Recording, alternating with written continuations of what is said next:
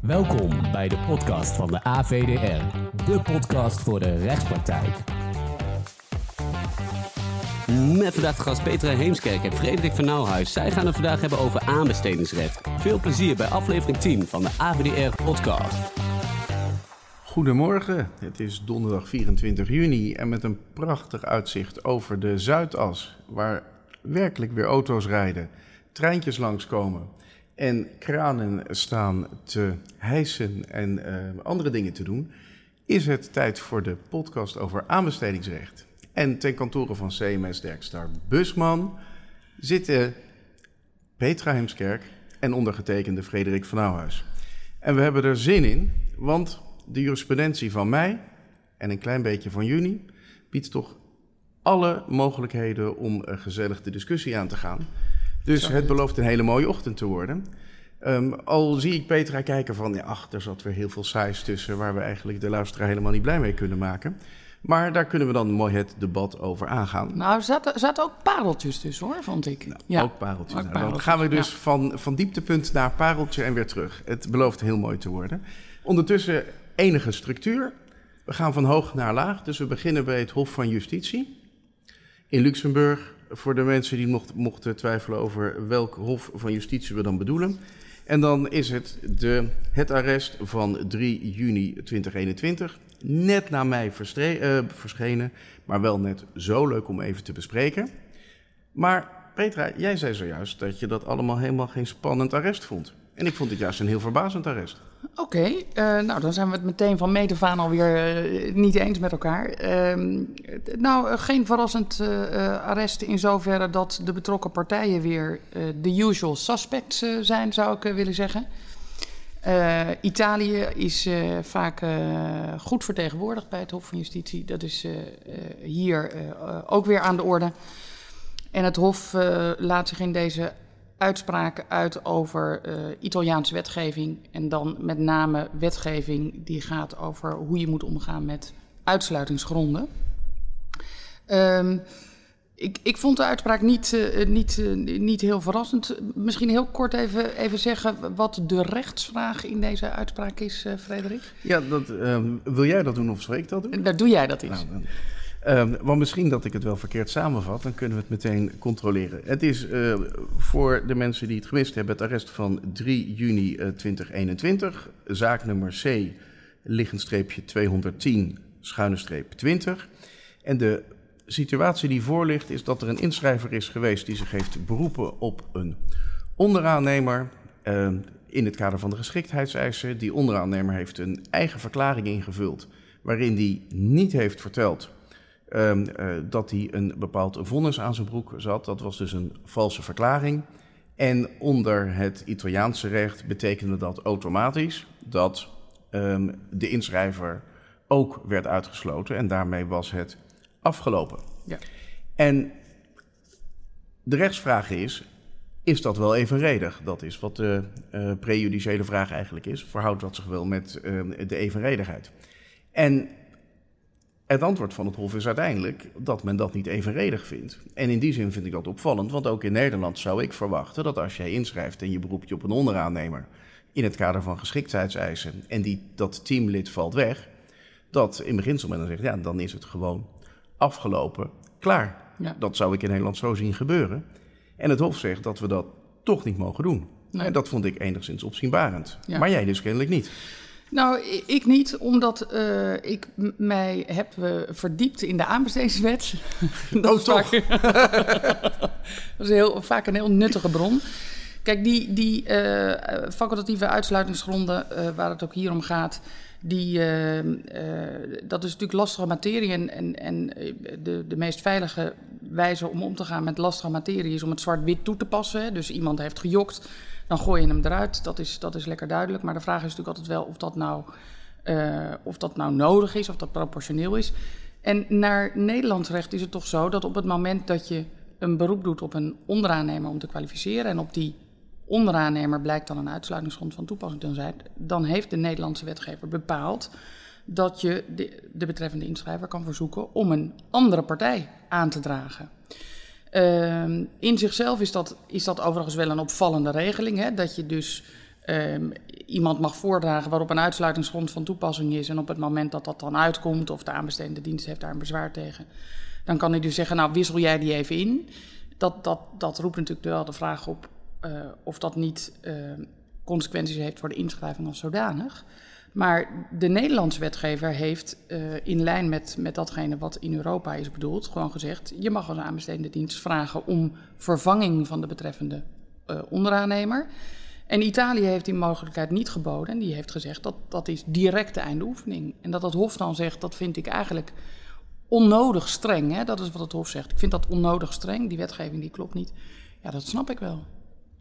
Nee, dat snap ik. Maar dan hebben we dus eigenlijk twee aspecten. Aan de ene kant is er het aspect dat de, het Italiaans recht het helemaal uitsloot. Ja. Maar als je de overwegingen van het Hof ziet, dan zeggen ze eigenlijk: het is al onevenredig als je niet de kans geeft, ook niet aan de onderaannemer, om in geval van uitsluitingsgronden aan te tonen dat hij toch maatregelen heeft gedaan. Nou, dat lijkt mij ook logisch. Want de regeling die er geldt voor inschrijvers, die moeten kunnen aantonen dat als een uitsluitingsgrond van toepassing is, dat ze maatregelen hebben getroffen die het allemaal toch weer compenseren. Zou uh, mutatis mutandis ook voor de onderaannemer of de derde waarop je je beroept moeten gelden? Dan is natuurlijk wat onhandig met het afleggen van een valse verklaring dat je altijd afvraagt, dat is vrij recent gebeurd, welke maatregelen heb je dan genomen? Moet je de werknemer eruit hebben gegooid of wat dan ook? En geldt dat daar wel voor?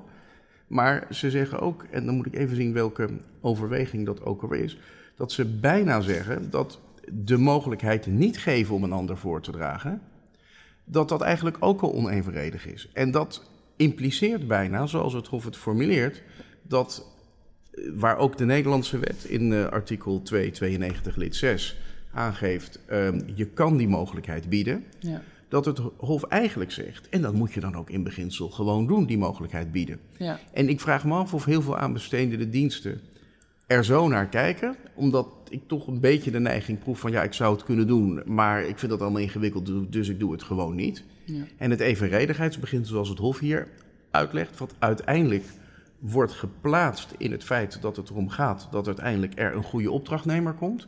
En niet zozeer om allemaal mensen uit te sluiten. Gaat wat verder en zegt: maak ook van die bevoegdheid gebruik. Dus eerder een ja tenzij dan een nee tenzij. Ja. Maar misschien heb jij dat anders opgevat. Nee, maar zo zou het ook moeten zijn, denk ik. Als er een kan-bepaling in de wet staat uh, en je hebt dus die mogelijkheid, dan, dan zou ik niet inzien waarom je van die mogelijkheid in beginsel geen gebruik zou maken. Ik bedoel, je hebt hem. Het gaat hier ook niet om de inschrijvende partij zelf, maar het gaat om een uh, uh, onderaannemer, dus toch iemand die iets verder verwijderd is. Um, en, en dan zou je wat mij betreft twee mogelijkheden moeten hebben. Of je, of je, je gaat op onderzoek uit en je, je zegt wat, wat speelt er eigenlijk bij deze onderaannemer en waarom is op die onderaannemer een facultatieve uitsluitingsgrond van toepassing. Um, uh, en, en als het dan al onoverkomelijk is, ja, dan, dan, dan kan je vragen, joh, die, de, deze, deze Piet wil ik liever niet, doe mij maar een Henk. Um, en, en even een zijstapje naar die valse verklaring. Hè? Want je zegt, hoe moet je dat nou eigenlijk rechtzetten?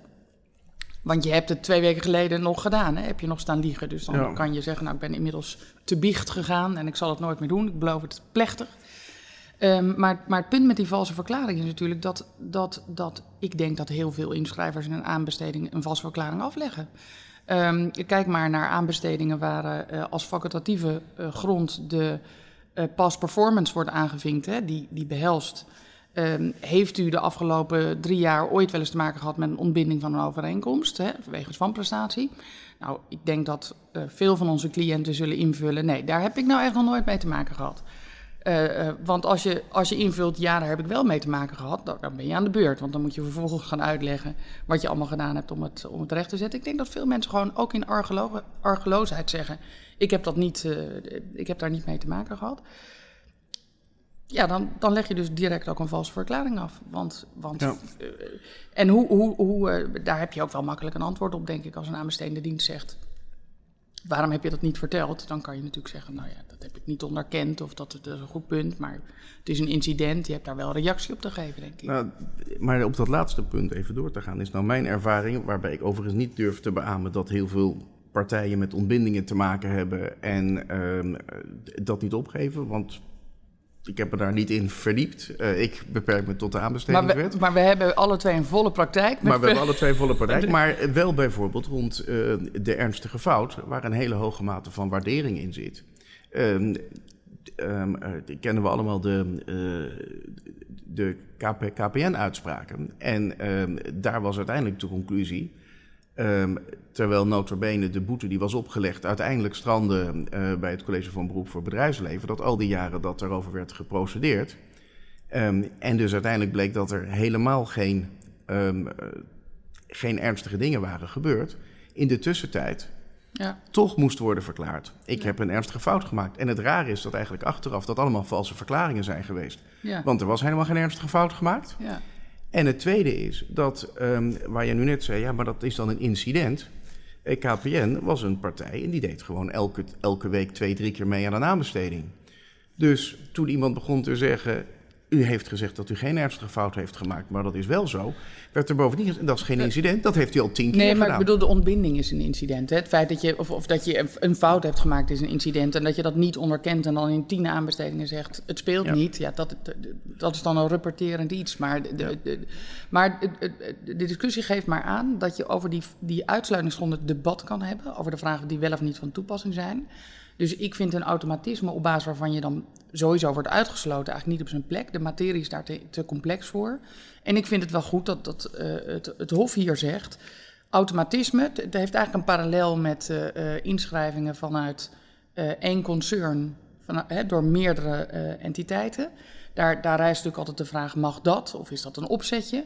Daar heeft Hof ook van gezegd: geen automatisme. Je moet van geval tot geval beoordelen of het, of het mag of niet.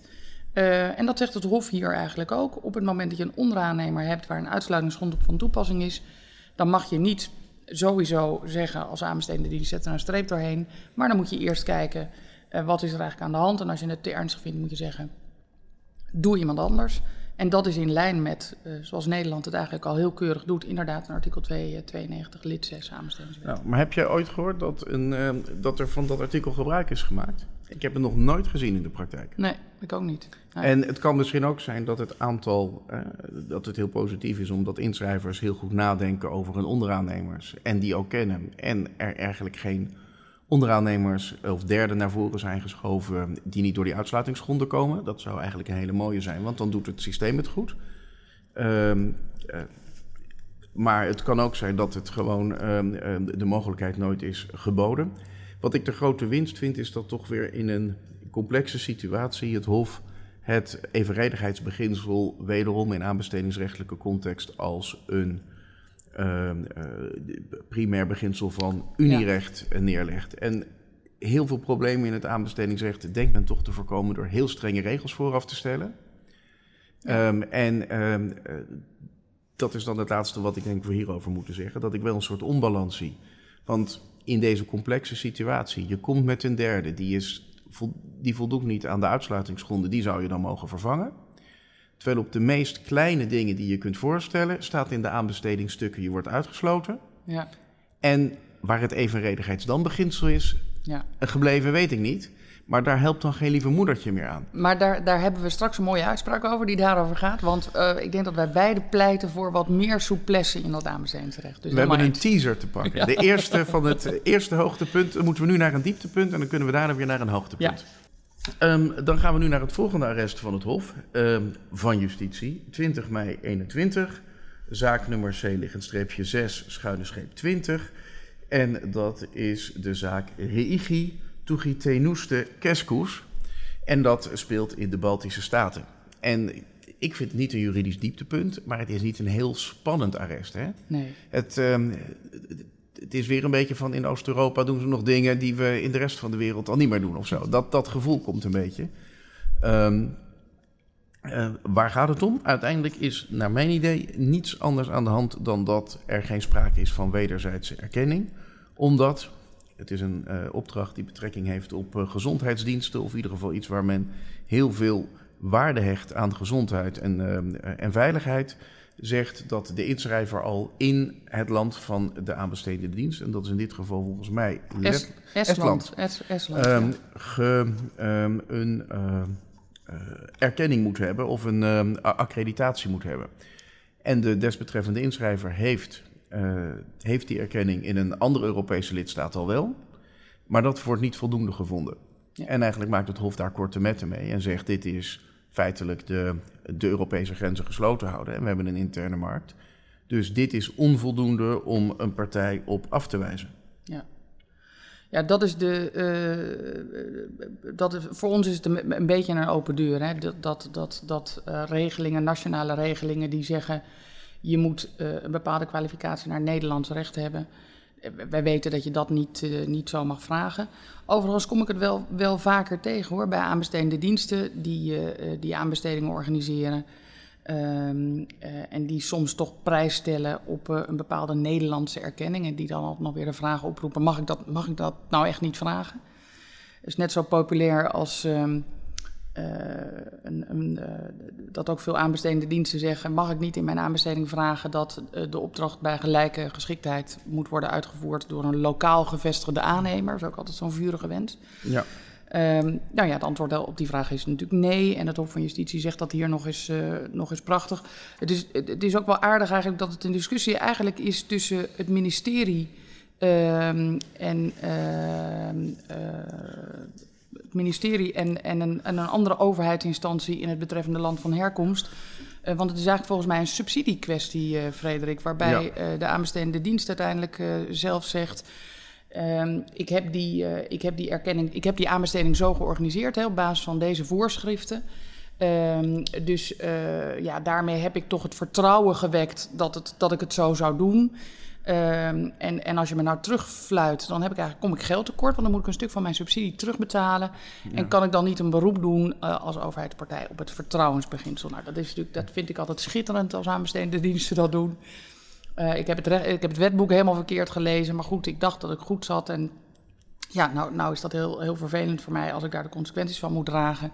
En het Hof van Justitie legt ook nog eens een keer fijntjes uit dat publieke partijen geen beroep op hun eigen onkunde ja. uh, toekomt. Ja. Het zou natuurlijk aardig. wel een fantastische oplossing zijn geweest voor nu de toeslagenaffaire. Hè? Dat ja, de Belastingdienst zou zeggen, maar dit mocht van het ministerie van Financiën. Dus we doen een beroep op het vertrouwensbeginsel. En dan hoeven we niet al die belastingen terug te betalen, al die toeslagen. Ja, het is overmacht. Ja, we, uh, Nee, dat, en dan dat allemaal, want in dit geval is het dan het ministerie van Sociale Zaken en het ministerie van Financiën uh, met elkaar. Uh, blijkens rechtsoverweging 71, die bij elkaar zich beroepen op het vertrouwensbeginsel. Maar het is natuurlijk allemaal de staat. Maar misschien ja. hadden ze wel een service level agreement met elkaar, waarbij de staat de staat contracteert. Ja. En uh, dan kunnen ze elkaar nog voor wanprestatie aanspreken. Zou natuurlijk ook een hele Misschien kunnen we ze even op het spoor zetten van Nederlandse jurisprudentie. Inmiddels heeft uh, duidelijk gemaakt dat de staat daadwerkelijk één en ondeelbaar is. Ja. Ja, uh, ook een hele verrassende, maar buiten ja. de beschouwing van deze podcast natuurlijk. Dat was een van de eerste dingen die ik leerde uh, als stagiaire. Jij noemde nog, uh, nog één ding wat misschien toch aardig is, want je ziet toch wel veel Nederlandse um, keurmerkjes, um, um, kwaliteitsregelingen enzovoort, die helemaal niet aansluiten bij iets Europees, waarbij dan toch in de aanbesteding wordt gezegd, je moet dat hebben, of iets gelijkwaardigs. Ja. En ik heb me nog afgevraagd of ook met uh, dit arrest in de hand je uiteindelijk kunt zeggen: ja, jongens, eigenlijk kan dat niet. Want um, um, die gelijk, gelijk, gelijkwaardigheid. Um, als ik ook maar iets anders heb waarmee ik ook met kwaliteit bezig ben, kun je me daar niet op afrekenen. Neemt niet weg dat het toch elke keer, alleen al door het zo te formuleren, je een blokkade opwerpt. Want je moet er achteraan, je moet er weer over gaan klagen. Ja. Uh, als je dat niet doet, dan is het een vaststaand feit. Zal de voorzieningrechter zeggen, u bent ermee akkoord gegaan, dus we hebben nu keurmerkje, keurmerkje X. U moet dan toch aantonen dat u gelijkwaardig bent. Ja, dat u dat niet kunt, is dan allemaal uw probleem uh, afgewezen. Ja, nou ja, de hoop is natuurlijk dat je, je, ziet een, je ziet een voorzichtige... ik weet niet of we het al een trend kunnen noemen, maar je ziet toch een aantal voorzieningenrechters in Nederland die zeggen dat Groosman Verweer, um, dat moesten we maar eens een beetje een, uh, in gaan perken. In zoverre dat op het moment dat er in een aanbesteding eisen en criteria worden gehanteerd die gewoon onrechtmatig zijn, dan heeft het Groosman Verweer daar geen plek. He, want het is uiteindelijk de aanbestedende dienst die daar de verantwoordelijkheid voor draagt. Ik moedig die lijn en die jurisprudentie ontzettend aan. En uh, het vragen van een, van een Nederlands certificaat met toevoeging of gelijkwaardig. En Max Havelaar leerde ons al dat dat niet mag. Je moet ja. dan uitleggen wat gelijkwaardig is en welke minimumvoorwaarden dan precies voldaan moet worden.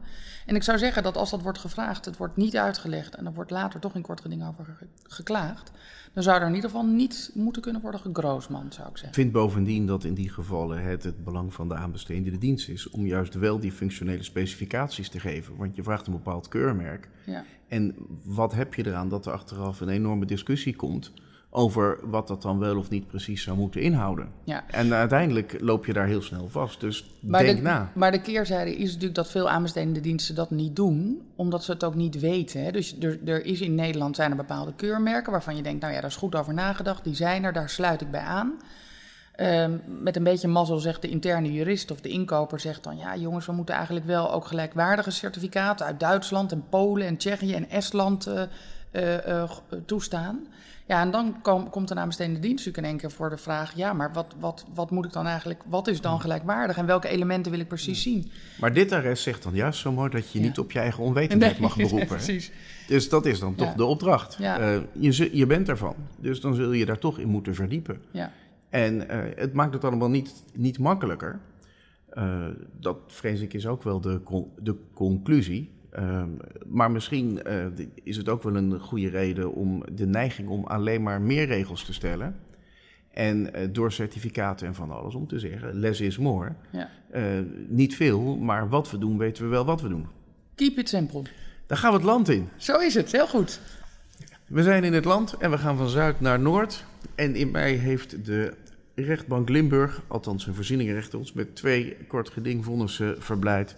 Dus we beginnen met het vonnis van 4 mei 2021.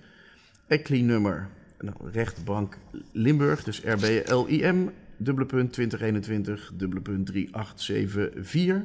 En daarbij gaat het om de uitleg van, ja ja, daar komt hij, de knock-out eis. En van de hoogtepunten waar we mee begonnen, beginnen we hier dan wel bij een dieptepunt. Um, jouw gevoel was dat dit vonnis gewoon een knip- en plakwerk is? Nou, ja, als je naar, naar de uitspraak zelf kijkt, dan, dan, dan, uh, dan heb ik niet de indruk dat hier langer dan een nanoseconde over nagedacht is. Maar ook de, de, het, hoofdstuk 4, het kopje de beoordeling, waar allerlei dingen in staan waarvan ik denk dat dat moet een overblijfsel zijn van een soort eh, rudimentair vonnis wat daar ergens in de kast ligt en waar ze dan wat zinnetjes uitplukken voor zover dat nuttig is. Dus ik vond het, ik vond het niet een prettig leesbaar vonnis. Maar misschien moeten we eerst even naar de, naar de casus, uh, ja, um, er is een um, aanbesteding gedaan en daar moet de inschrijver een hele lijst van producten uiteindelijk aanbieden. Um, je hebt een perceel voor werkplekken, een perceel smartphones en tablets en een, een perceel accessoires.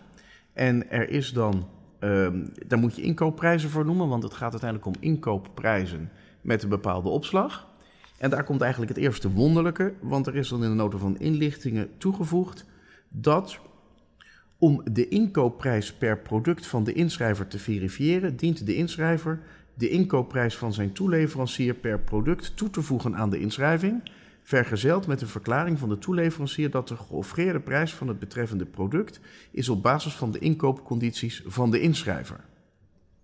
Ja, en de, en de vraag rijst, dit is nu, dit is nu, ja, bij mij reist de vraag, waarom zou je dat vragen? Nou, die vraag had ik ook. Ik, ik, denk, ja, je hoopt soms dan dat, dat, er, dat er een beller nu in de uitzending komt en dat er dus nu de inkoper van het betreffende inkoopbureau zich meldt en zegt, daar hadden wij een heel uh, knappe en doordachte uh, achtergrond bij. Maar ik begrijp daar niks van. Waarom zou je dat willen zien? Ik, we, we, hadden het net over less is more. Nou, uh, dat, dat had hier toch ook gegolden? Nou, wat ik enigszins kan begrijpen, maar dat is misschien typisch aan dit werkveld, is dat eigenlijk de inschrijver zich niet vastlegt op het leveren van bepaalde producten, maar eigenlijk op het doorleveren ervan. Wat wel een beetje een rare verplichting is. Um, want je kunt natuurlijk iemand contracteren om te zeggen: um, er moeten straks computers komen en jij gaat computers aan mij doorgeven. Maar dan is wel eigenlijk überhaupt de vraag, als je het zo doet en iemand alleen maar doorgeefluik is en daarmee mag hij een soort uh, percentage krijgen van hetgeen die doorschuift, of je daarmee alles wat hij doorschuift hebt gecontracteerd. Dus hier is naar mijn idee zit al op de achtergrond dat men eigenlijk een leveringsopdracht wil aanbesteden zonder een, een, een harde afspraak te maken wat nou het te leveren product is. Want als de inschrijver zich op een bepaalde, bepaald product vastlegt voor een bepaalde prijs, Ja. dan hangt hij daar gewoon aan. En als hij dat Ja. met zijn toeleveranciers verkeerd heeft geregeld, dan zeg je, dames en heren, dat was uw probleem. Maar in die computerbusiness, hè, want dit gaat over smartphones en tablets, geldt inderdaad dat drie, vier maanden later de nieuwste smartphone, een, eh, de, de iPhone eh, 10, is wel dan weer de iPhone 11. Ja. Dus je gaat je niet voor vier jaar vastleggen op een iPhone 10, want over vier jaar wil niemand die meer hebben. Dus wat er gebeurt is dat men zegt, u gaat smartphones leveren en dan mag je 10% op de prijs zetten. En dan snap ik wel, dan wil je eigenlijk zien, ja, dan komt hij straks met een prijs van 10.000 euro. Zegt hij, ja, nu zijn ze 10.000. Dus dan wil men kennelijk zien met wie je op de achtergrond zaken doet. Ja. Maar dat is niet gevraagd. Maar dat is niet gevraagd. En naar mijn idee is dat, kun je dat ook niet op deze manier regelen. Want eigenlijk is hier dus helemaal geen concrete opdracht neergezet. En zijn dit dus uitwassen van een verkeerde vraagstelling. Maar wel met rare gevolgen. Want omdat nou in de offerte van de toeleverancier, waarin die zegt: Dit zijn mijn prijzen, verwijst hij naar zijn eigen algemene voorwaarden. Wat inderdaad een beetje slordig is. Ehm, en dan ligt hij eruit. Wat toch eigenlijk geestig is. Want als deze toeleverancier onder een uitsluitingsgrond zou vallen, zou je mogen vervangen. Hebben we zojuist weer kunnen constateren. Ja. Maar als die verwijst naar zijn eigen algemene voorwaarden. Wat misschien niet eens betekent ehm, eh, dat ook niet het aansluit op de, eh, de, die van de, eh, van de inschrijver. Waarbij bovendien de inschrijver heeft verklaard hier. Ik heb precies dezelfde algemene voorwaarden, doet er niet toe. Wat een beetje een gelegenheidsargument is en die kennelijk ook niet verder heeft onderbouwd. Nee. En op zichzelf niet heel dus dat, geloofwaardig is. dus dat, was, dus dat was niet zo. Eh, nee, maar in deze procedure, dus, dus eh, toch even nog bij de feiten. Er is gevraagd, de, de, jouw toeleverancier moet eh, keurig zijn, eh, zijn, eh, zijn inkoopcondities bijvoegen. Dat is gewoon de, lelijk gezegd, de knock-out eis. Ja. Wonderlijke formulering. Ja, de- je kan daar van alles van vinden. Ik denk dat deze betreffende winnaar dat, dat niet goed heeft gelezen of is vergeten, eroverheen heeft gelezen. Die heeft vervolgens ingeschreven en heeft dus die inkoopcondities er niet bij gedaan. Die verklaring die, die gewoon als knock-out is gevraagd, die is er niet. Ja, vervolgens gaat deze partij dan toch procederen, wat ik dan niet zo heel goed begrijp. Want ja, dat, dat lijkt mij dan wel, ik bedoel, ik vind het een bizarre aanbesteding, maar het kort geding is betrekkelijk kansloos. Want je hebt gewoon niet gedaan wat wel is gevraagd. En dan, zegt, dan, dan, dan zijn er twee eh, standpunten van de eiser. Te weten, één, die, eh, eh, die voorwaarden uit de nota van inlichtingen, dat er een verklaring moet zijn toegevoegd. Dat, dat, dat die verklaring betreft alleen maar de prijs. En de prijs heb ik je gegeven. Dus eh, ik voldoe wel degelijk aan de eis. En als het al meer is dan de prijs, en het gaat daadwerkelijk over de inkoopvoorwaarden van mijn toeleverancier, dan zijn die identiek aan mijn eigen voorwaarden. En daarvan zegt de rechter dan weer: ja, dat, dat heb jij wel gesteld, maar je, je hebt daar niks. eh, je hebt dat niet ge- geconcretiseerd, zoals ik dat altijd keurig heb geleerd. En daarmee zegt de rechter: blijft dat een beetje in de lucht hangen. Ja, dat, eh, dat klopt. Ehm, en, en daarmee is het lot van deze eisende partij wel bezegeld. Want eh, hij, hij springt gewoon niet over de, over de horde. Dat is een bizarre horde. Maar ja, dat was wel de spelregel. Maar was het wel een knock-out ijs? Want het gekke is dat in het programma van eisen, ehm, oh ja, de, de geschiktheidseisen en de eisen die worden gesteld, want daar is men ook niet heel erg duidelijk in. En de eisen, de eisen aan de uitvoering van de opdracht zijn elk afzonderlijk als een knock-out eis aangemerkt. Staat verder niet helemaal geciteerd. Dus dat ze daarmee bedoelen als je niet besteksconform aanbiedt, ligt je eruit. Dat snap ik. Ehm, maar hier vind ik uiteindelijk, er is gezegd je moet een verklaring toevoegen. Dan ontbreekt een, eh, een verklaring. Ehm, ik zou uiteindelijk, nu toch de offerte er ligt en je wilt misschien die verklaring erbij hebben. Dit zou nou typisch iets zijn in de lijn waar wij het net over hadden. Waar je helemaal niet met allemaal knock-out eisen gaat komen, want het leidt helemaal niet tot een verbetering. Maar waar het veel prettiger is als je op basis van een evenredigheidsbeginsel eh, nog die stukken kunt vragen, moet je wel op het goede moment doen. Dus, hè, voordat eh, andere dingen zijn. Maar is dit nou echt iets. Je moet het überhaupt niet vragen. En is het dan iets dat met een knock-out moet worden bedreigd? Nou ja, zij zeggen, eh, we- willen die inkoopcondities hebben om te kunnen verifiëren of jouw prijzen realistisch zijn. Dat is wat in die nota van inlichtingen staat. Dus dan snap ik wel dat je dat ook bij inschrijving wil krijgen. En dat je, dat, je, hoewel je ook zou kunnen zeggen in lijn van abnormaal laag, op het moment dat ik het Ja. te laag vind, dan gaan we een contradictore verificatieprocedure in. Precies. En dan mag je het uitleggen. Maar goed, dat, dat zijn allemaal andere keuzes die de aanbestedende dienst had kunnen maken, maar die heeft hij niet gemaakt. Nee, maar we zouden ervoor pleiten dat ze dat de volgende keer doen. hè? Ja, anders doen. Ja. Ehm, we blijven in Limburg. Ja. Want eh, er, was nog, eh, er was meer in mei aan de hand in Limburg. Namelijk, hadden een hele interessante kennelijke vergissing. En mijn eerste gedachte is altijd, ja, het is meestal geen debat dat er iets kennelijk fout is gegaan, want dat kun je, kun, eh, dat kun je zien. Dus toen ik hem opensloeg, was ik heel benieuwd. En het gaat in dit geval om het vonnis van 25 mei 21, ECLI nummer 2021 dubbele punt 4312 van de rechtbank Limburg. Ehm, was het ook weer iets prachtigs, want het ging om een uitdraai van een routeplanner. Ja. Heeft het jou ook zoveel lol gebracht dat je denkt, jongens, waar kunnen we toch in aanbestedingsland af en toe met elkaar over hebben? Nou, ik, het- is een beetje. eh, eh, misschien moeten we beginnen met overigens te zeggen dat deze uitspraak nu echt boven het bed eh, gehangen kan worden. Want het is natuurlijk een, een, Een juweeltje. pareltje. Het Ja. is een juweeltje. Dus deze voorzieningenrechter, eh, meester Elzinga, eh, die heeft. Verdient een pluim, hè? Ja, die verdient die. die gaan we, we reizen een keer samen af naar Limburg, dan gaan we hem Ja. eh, ridderen. Ehm, maar ik, ik zal jou vertellen dat ik in mijn praktijk wel vaker over. Ik weet heel veel van routeplanners. Ik heb er al heel veel over geprocedeerd. Ik weet van alles over. Capman en over eh, Nee, nee, easy dat travel. En, en dus Nee, dus dat het over de kwaliteit Ja. gaat. Maar hier gaat het helemaal niet over de inhoud ervan. Maar het ging puur Nee. en alleen over het feit dat er bij alles wat was ingeleverd ook een, eh, een routeplanner bij moest zitten waar je iets mee moest laten zien. Ja. En ehm, men had eh, kennelijk de instelling auto gebruikt. Ja. En dat had de instelling moeten zijn voor vrachtauto's van Ja. eh, 20 ton of zo. Eh, T20, eh, zeg Ja, het daarmee goed? had De, de, de truck van Stille Willy moeten zijn. Een 40 ton truck hadden ze moeten invoeren. En wat blijkt als je dat invoert in, in Easy Travel, was het geloof ik. Dat doen ze er net zo lang over. Ja. Dat was het. Er zit geen verschil tussen een Er auto en een gewoon- 10 tonner. Nee, er zat in dit geval geen verschil tussen. En dan, wat je al zei, is het een pareltje.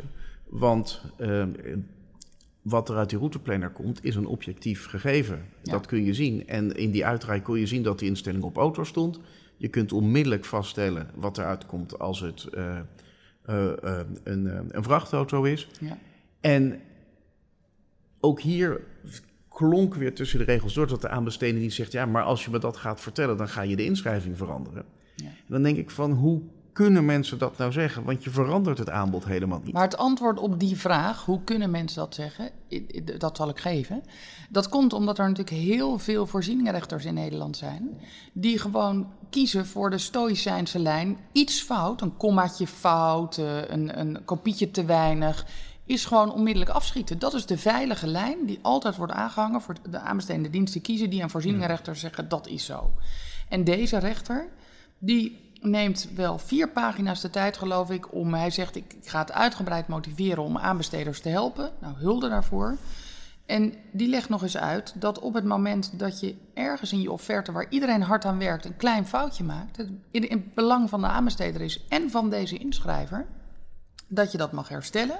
Natuurlijk niet als de, als de onderlinge concurrentie wordt geraakt, hè, want we hebben natuurlijk de, de, de, de beoogd winnaar komt natuurlijk tussen in deze procedure en die zegt de concurrentie wordt geraakt door dit herstel. Want als je laat herstellen, ik was de winnaar, maar dan is hij de winnaar. Ja. Eh, dat, dat argument is, is heel vaak een winnend argument. Heel vaak zeggen voorzieningenrechters, nou zo is het. En deze voorzieningenrechter zegt, nee, zo is het helemaal niet. Eh, dit herstel, dat raakt jou niet. Het is niet zo dat je, als het om het hart van jouw inschrijving gaat, echt nog iets heel anders mag doen. Je mag een, je mag een ondergeschikt punt terechtzetten en dan wint de, de juiste winnaar. In datzelfde kader heb ik ook nog wel eens het fantastische argument van aanbesteders gehoord. Die zegt, ja, ik schend het gelijkheidsbeginsel, want dit is de enige waar dat herstel moet plaatsvinden. Ja. Waarbij je dan denkt, hey, dus als ze het allemaal fout doen, dan mogen ze het allemaal herstellen. Maar ja, nu er maar eentje die fout heeft gemaakt, nee, dan, dan kan het niet. Ja. Ja. Wat ook onzin is, want dat is natuurlijk niet waar het gelijkheidsbeginsel over gaat. De rechter zegt het terecht. Het gaat om of je een oneigenlijk concurrentievoordeel zou hebben verkregen ten opzichte van de andere inschrijvers in de inhoud van die inschrijving. Ja. En eh, uiteindelijk wat je zegt, aanbesteden, en dat komt ook weer in die, datzelfde arrest waar we mee begonnen aan de orde. Het gaat er uiteindelijk om dat je eh, goede eh, opdrachtnemers krijgt. En niet op basis van allemaal eigenlijk niet relevante administratieve punten zoveel mogelijk partijen laat afvallen. Ja. Zodat je uiteindelijk geen inhoudelijke beoordeling hoeft te doen, want er was er nog maar eentje over. Dus de, de- deze, deze verdient navolging. Een pareltje. Het is wel wonderlijk hoe je van een absolute laagte naar absolute hoogte kunt gaan binnen één rechtbank, binnen één maand. Hè? Ja, het- en ik- Dat belooft wat ja, voor is, jullie. is, het, is het dezelfde voorzieningenrechter, vraag je je af?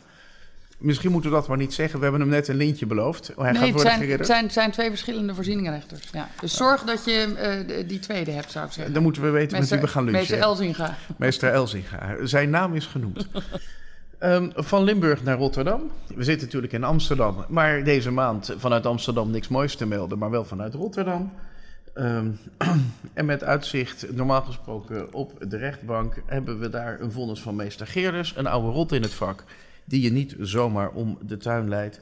En in het vonnis van 4 mei, ook 4 mei, maar dan met ECLI nummer RB rot dubbele punt 2021 dubbele punt 4205 ging het om, ook een onderwerp dat zo hier en daar langskomt. Want we begeven ons op glad ijs. Ja. Het gaat om gladheidsbestrijding. Ja, schitterend, ja. En ehm, hier is toch wel iets bijzonders gebeurd. Want hier is toch eh, in een heel vroeg, vroegtijdig stadium is men gaan kort gedingen. ehm, eh, tegen de aanbestedende dienst, omdat men het niet eens was met de voorwaarden. Dus dat is een, een hoge mate van proactieve houding. ja. En dan zie je toch dat op heel veel punten het standaard antwoord van de voorzieningenrechter is. Uh, voorshands zie ik het niet helemaal misgaan, dus ik ga ook niet ingrijpen. Maar meester Geerders ehm, ehm, vindt dan toch dat er één ambitie in het kader van de gunningscriteria is geformuleerd. Namelijk hergebruikt materieel, materiaal in het nieuwe materieel. Waar hij zegt, ik vind dat de zittende partij, formeel een rechtsopvolger van de zittende partij, ehm, daar een te grote voorsprong heeft. En dat moet je aanpassen. En dat is toch iets wat we niet vaak zien. Dus jij vindt het ook een pareltje, hè? Ja, eh, nou ten eerste is het ontzettend eh, eh, goed, denk ik, dat als partijen de stap durven te zetten om voorafgaand aan de inschrijving te procederen. Hè, want dat, dat is echt een hele grote stap. En, en je moet je natuurlijk ernstig afvragen of als je dat doet, of je uiteindelijk de aanbesteding nog gaat winnen. Want dit, hier dreigt natuurlijk een beetje operatie geslaagd, patiënt overleden. Ehm, dat je nu dit kort geding wint, maar de gemeente Rotterdam is mogelijk toch niet echt blij met je. Ehm, maar ik vind het, vind het dus heel erg eh prijzenswaardig dat deze, dat, dat deze partij het toch heeft gedaan, het aangedurfd heeft om te gaan, eh, gaan procederen. En het is natuurlijk dan ook heel erg prijzenswaardig dat ehm, eh, de, de voorzieningrechter er zo uitgebreid de tijd voor neemt. En wat opvalt, vind ik, is dat je dus hier een partij hebt die echt denkt: ik wil gewoon een serieuze kans maken in deze opdracht. Ehm, heeft echt eh, omstandig gemotiveerd uitgelegd waarom dan het probleem zit. Op welke punten die zegt: ja, ik sta gewoon op zodanig achterstand ten opzichte van de zittend dienstverlener dat ik daar niet doorheen kom. Dan vind ik het opvallend dat in die procedure tussenkomt. Er zit een dienstverlener. Ja. Dat zou ik nou nooit gedaan hebben als zittend eh, dienstverlener. Eh, want daarmee, dat is een soort uitroepteken achter het bezwaar van deze, deze, deze, deze gegadigde. Want, want nu is het de gemeente Rotterdam met haar zittend dienstverlener die tegen de rest van de markt zegt: wij zijn helemaal geen dikke vriendjes. Nou, dat, Ja. dat, dat, ik denk dat dat de zaak geen goed heeft gedaan. Nee, aan de andere kant, als naar de eerste bezwaren wordt gekeken, zie je toch ook dat de voorzieningrechter zich niet helemaal eh, actief opstelt. Want het eerste bezwaar van de klager is dat hij zegt... de zittende leverancier en de gemeente zijn op elkaar ingespeeld... met betrekking tot het onderhoud, het onderhoudsplan en de dienstverlening. Dan zou je natuurlijk kunnen voorstellen dat de rechter zegt... goh, nu hier toch beide bent, vertelt dus hoe goed kent u elkaar? Ja. Hoe vaak zit u aan de lijn? Hoe lang doet u dit al?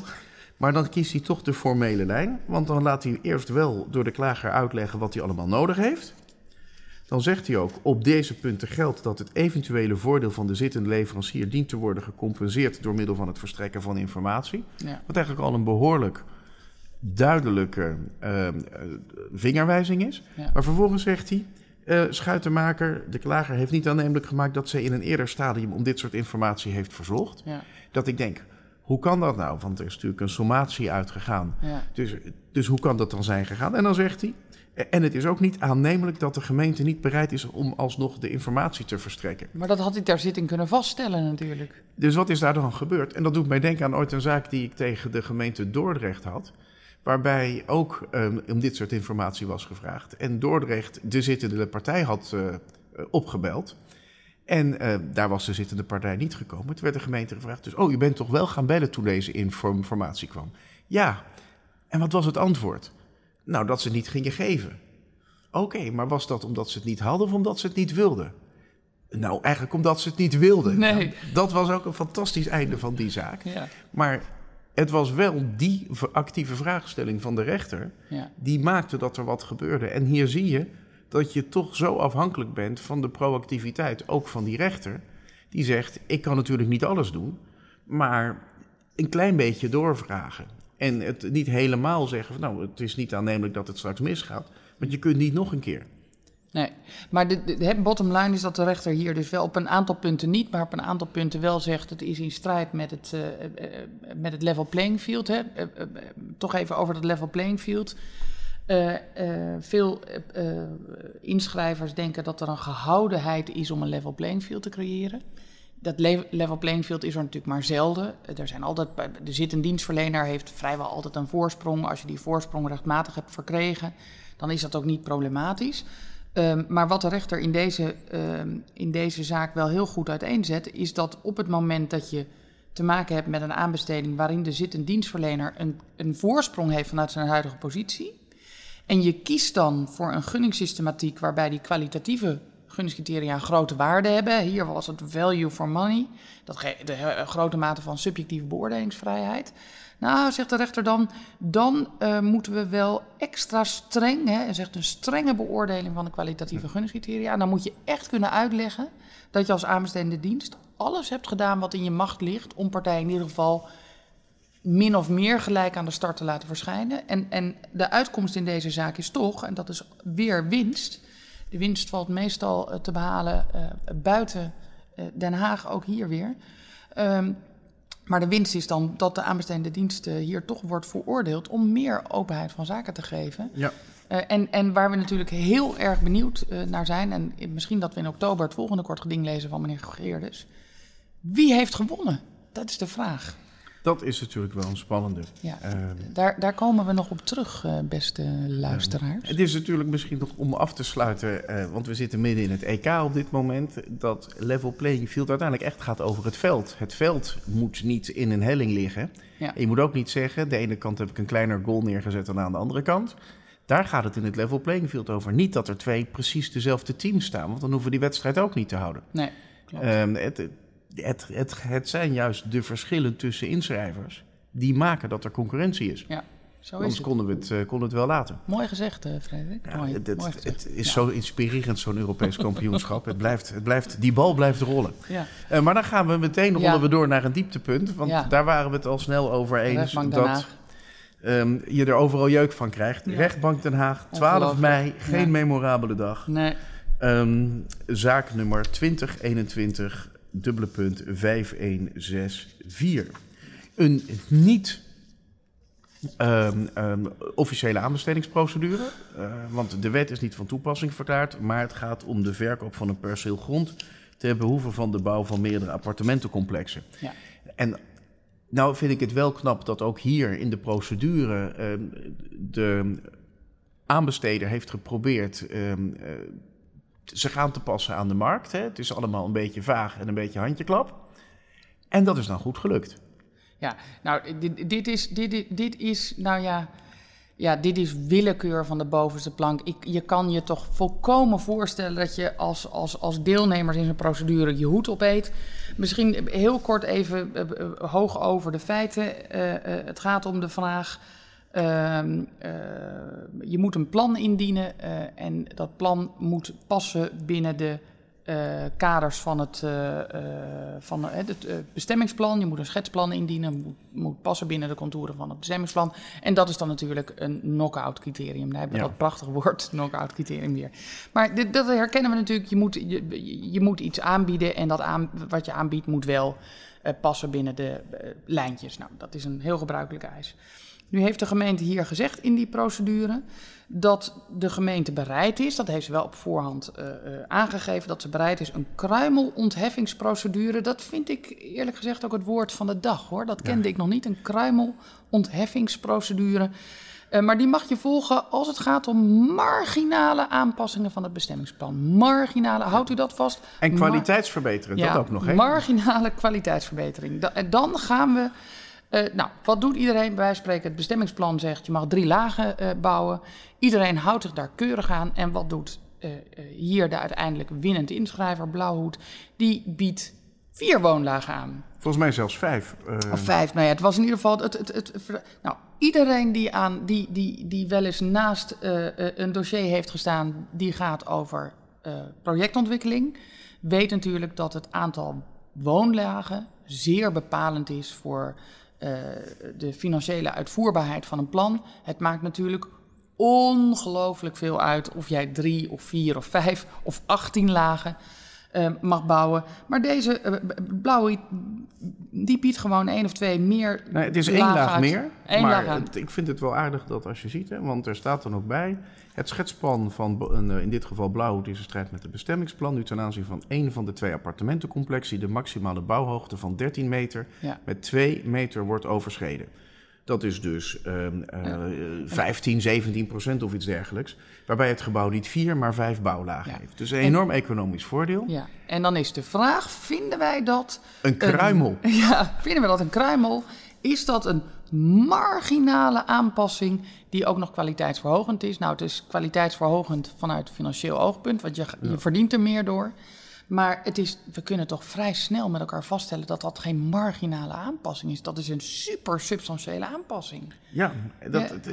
en ook als er geen sprake is van een uh, officiële aanbestedingsprocedure, maar je wel toch hier ook vanuit zorgvuldigheid, dit is de gemeente Pijnakker, uh, Noodorp geloof ik, uh, beginselen van behoorlijk bestuur hebt, kun je niet zeggen, als nou misschien hier het 13 meter en 10 centimeter was en daarmee bijvoorbeeld er wat meer dakisolatie was om de temperatuur in de bovenste woonlaag in de zomer beter te houden. Daar kan ik me iets van voorstellen dat je zegt dat is marginaal, want het wordt in plaats van 13 meter 13 meter 10. Um, dat ligt, dat zou ik daarbij passen. En dan is het natuurlijk altijd lastig te zeggen waar de grens is. Maar twee meter overschrijden. En dat doet mij een beetje denken aan ooit dat er nog eens een keer over wachthuisjes ging. Daar moest de vloerplaat ongeveer twee meter zijn. En toen kwam er eentje met drie meter. Ik zeg, ja, circa twee meter is niet drie meter. Twee Kunnen meter, best... drie meter. Ja, ja, Who's counting? Who's counting? Dat, en daar vond een voorzieningenrechter het helemaal geen probleem om te zeggen... oké, okay, het is niet een hele duidelijke norm, maar circa twee meter is in ieder geval niet drie meter. Ja, en, en dat vind... is exact hetzelfde. En dit is onwil, hè? dit is gewoon een voorzieningrechter die zegt, nou, uh, overheden, uh, jullie willen dit kennelijk, daar ga ik niet voor liggen. Ja. En dat je mensen eindeloos laat tekenen en iemand die gewoon zichzelf even rijk rekent. Voorwaardelijke inschrijvingen mogen niet, maar dit is toch eigenlijk gewoon keihard je eigen spelregels neerzetten en kijken of je ermee wegkomt. En het punt is natuurlijk dat elke andere uh, ontwikkelaar die hier aan meegedaan heeft, uh, uh, natuurlijk zal zeggen: ja, had ik geweten dat dat een marginale toelaatbare aanpassing zou zijn, had ik er natuurlijk ook over die. Nee, maar dan hadden ze moeten vragen. Ja, ze had gewoon moeten vragen. Dus ze zijn Groosman, ja. ja. dan krijg je. Groosman. Maar, maar in alle eerlijkheid, hè, uh, ik denk dat, dat, dat, dat, dat het heel echt afhankelijk is van in welke rechtbank je dit soort discussies uitvecht. In Den Haag ben je, word je als, als aanbesteder gewoon ongelooflijk in vertrouwen genomen. Ik denk dat als je dit in Utrecht zou gebeuren uh, dat je daar zou proberen, dat rechters veel, veel duidelijker kijken naar, maar welke spelregels heb je nou gesteld? En daar, daar moet ik je toch ook aan houden, zo werkt het nou eenmaal. Ja. Dus ik vind dit helaas uh, toch weer een dieptepunt uh, vanuit het Haagse. Ja, we gaan naar het toetje. Ja, het leuk. toetje, de commissie van aanbestedingen experts. Ik bedoel, veel hoger kunnen we natuurlijk inhoudelijk niet komen. Zeker. Want we hebben het over experts. Dat is toch wat anders dan een voorzieningenrechter in die zin. Um, we hebben twee um, gevallen. Eentje van 16 april en eentje van 21 april. We doen het in datumvolgorde. 16 april. En daar was voorgelegd adviesnummer 584. Een uh, klacht over het feit dat de voorwaarden um, um, niet werden aangepast. En er zat, uh, zaten eigenlijk twee aardige dingen in. Ja, één, um, volstrekt kansloze systeemklacht. Want er was sprake van een aanbesteding met twee percelen. En er was van tevoren gezegd, je kunt maar één van de twee percelen halen. Ja. En toen was de klacht, ja, maar dat betekent dat als ik op beide de beste ben, dan niet de beste één perceel krijgt. Daar maakt de commissie denk ik heel terecht korte metten mee. Want als je bepaalde zaken wil verdelen, uh, omdat je zegt ik wil een spreiding hebben, dan, dan is dat daar inherent aan. Dat is een, een gerechtvaardigd uh, behoefte.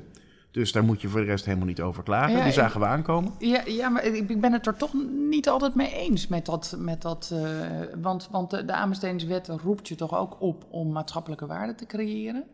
Dus er zit wel iets raars in, vind je niet? Dat je, dat je op twee percelen dus de beste kan zijn en je kan veruit de beste zijn.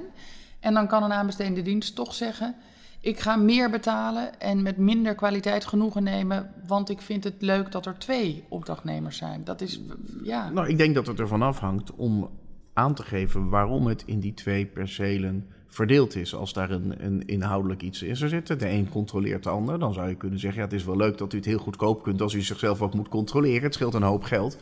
Um, is dat denk ik wel gerechtvaardigd. Um, maar ik ben met je eens, soms zie je dat, uh, noem maar wat, uh, schoonmaakwerk over vijf, zes percelen wordt verdeeld. Nou, dat is een goed iets om te kijken. Stel nou dat allemaal MKB-bedrijven dat gaan doen, zijn we dan inderdaad voordeliger uit. Ja. Maar als zes verschillende MKB-bedrijven toch drie keer duurder zijn dan één grote, die het alle zes doet, dan heeft naar mijn idee de marktwerking uitgewezen dat de premisse die heel vaak wordt geroepen, dat kunnen de MKB'ers allemaal heel veel beter, dat die niet klopt. En dan zou het eigenlijk heel logisch zijn dat je dus toestaat in zo'n aanbesteding dat je per, op een perceel kunt inschrijven, maar dat het ook mogelijk is op het geheel in te schrijven. En dat je gewoon rankt wat nou uiteindelijk het economisch meest voordelig is. Ja, dus je moet er toch als aanbestedende dienst goed over nadenken of je dit nou echt een wenselijke regeling vindt. Maar goed, dit was van tevoren uh, inderdaad uh, aangekondigd en ja, dan heb je het ermee te doen. Um, maar het andere punt dat er was, dat is eigenlijk um, interessant, namelijk dat ging over de kortingspercentages.